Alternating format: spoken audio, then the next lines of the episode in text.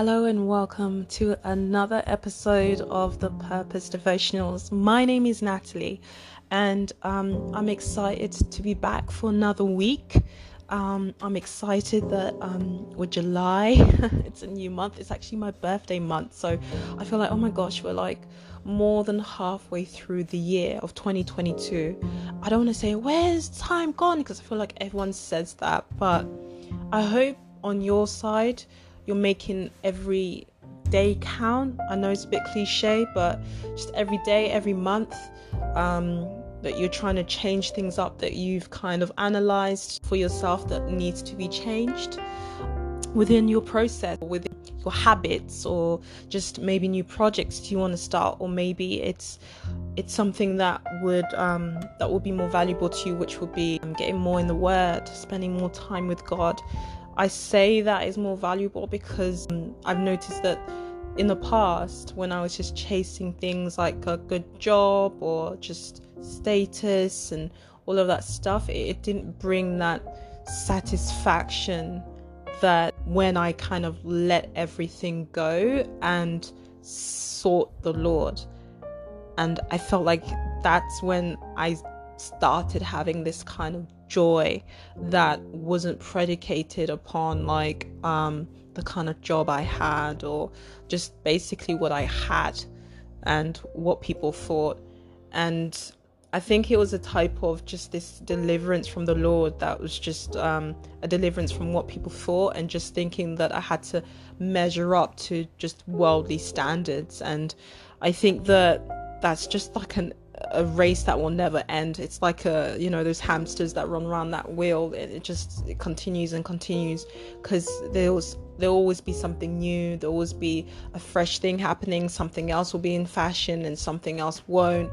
So that's just a cycle of the world. But as a believer, we remind ourselves that we're not of the world. So we're in the world, but we're not of the world. So, having said that, I encourage you all do take some time, right? It could be in the morning, it depends. It could be in the morning, it could be um, late in, you know, in the evening or when you want to kind of just spend that time with the Lord and just summarize. It could be your day, your your week or summarize maybe your plans or what you you want to pray for for the Lord to kind of guide you in just where you should be going, what you should be doing in this season of your life that will really help you because um, it says the Lord orders our steps. He's a lamp unto our feet. So um, you know that the steps that He takes you through are good steps, right? They're firm foundations. They're not steps where you're just following like uh, maybe um, a, fashion, like, or you're following what everyone else is doing, what's in at the moment. Um, with the Lord, you know that it's a firm foundation, and you know that his heart for you is for you to prosper, is for good and not for evil. Now, this is not my message, so I have actually spoken for a good like three minutes on this topic. But hey, I shared it and I I believe the Holy Spirit wanted me to share it. So, the topic today, um, I wanted to talk about Gideon. I know I've spoken about him before, but it was on a different kind of, um, in a different angle. Now, I wanted to mention his story because as I was kind of reading through his story and just thinking about him and watching something, it it made me think of just how just all of a sudden he was called. You know, he was called into something that he was unfamiliar with. And sometimes we could be so used to our habits. We could be so used to like we do this Monday to Friday or Monday to Sunday.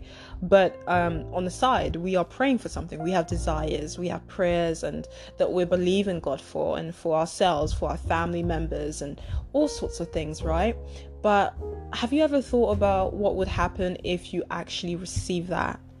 And for example, the Israelites were being plundered by the Midianites, right? So they were being plundered by the enemy. So anything they, any fruit they had, the Midianites would just come and just steal it, you know, and it was unjust, right? So, um, and obviously, I think I had mentioned in the previous podcast why that had happened. A prophet came and told them the reason why everything is happening, this is why. Um, I do encourage you to check out Judges chapter 6, which is the story of Gideon. I wanted to highlight this uh, verse, if anything. So basically, the angel of the Lord comes to Gideon and says, You mighty man of valor, right? Or you mighty warrior. In uh, depends on what version you have.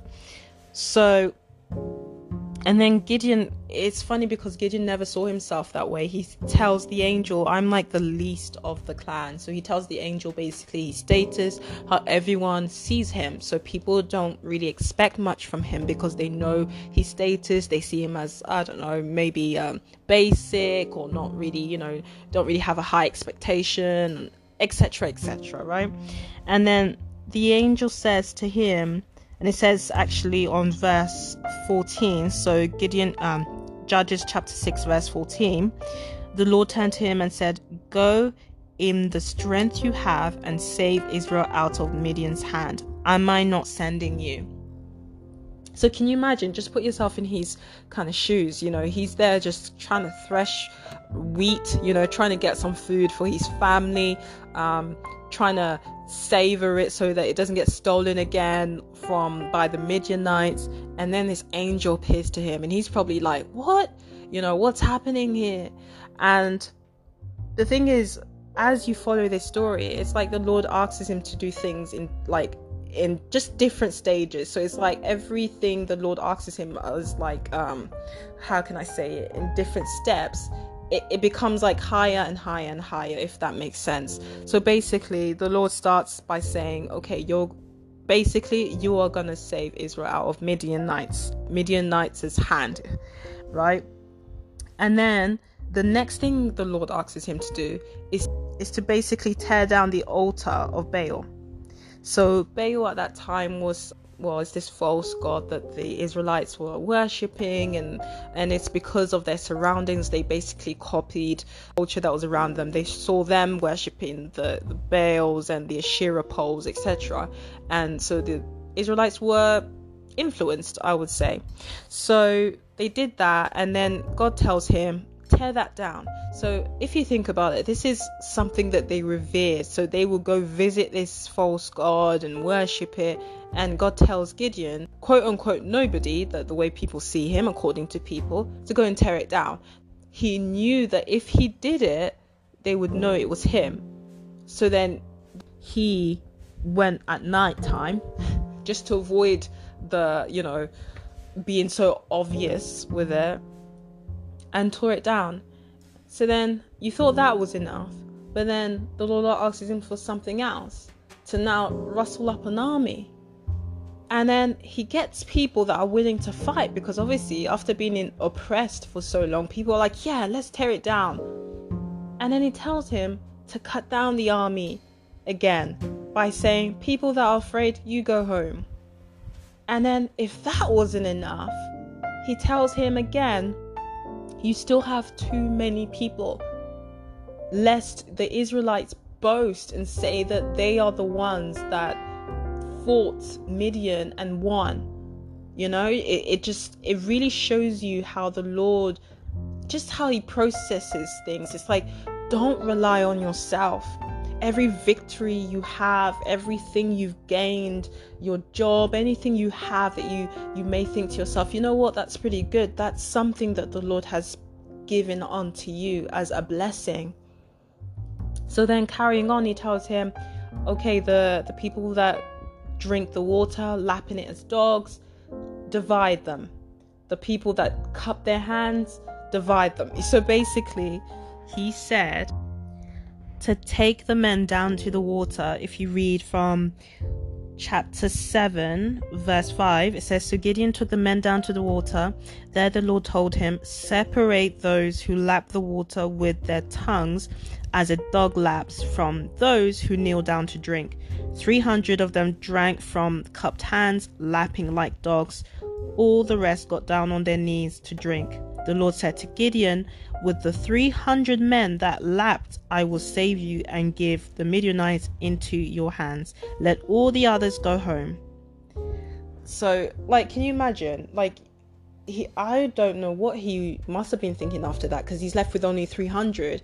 And meanwhile, it says in the earlier in the chapter that the Midianites filled the field as if they were locusts. They couldn't even count them. There's so many of them. And even earlier, Gideon even said, Lord, if it's you, confirm it That's how terrified he was to actually go out and do it and even lead an army. He was seen as a nobody and he was thrust into the forefront almost overnight. And I think the reason why I wanted to kind of speak of this, there's so much more I want to cover, but I've already um, been speaking for over 10 minutes. But I just wanted to leave you with this thought. What if the Lord answers that? You know, answers that prayer that you've been praying for for years? You know, what will you do? Are you ready for that? I think many people always talk about like, you know, in situ how situations you may not have things and how you're happily praying for things, but what happens when your prayers are being answered?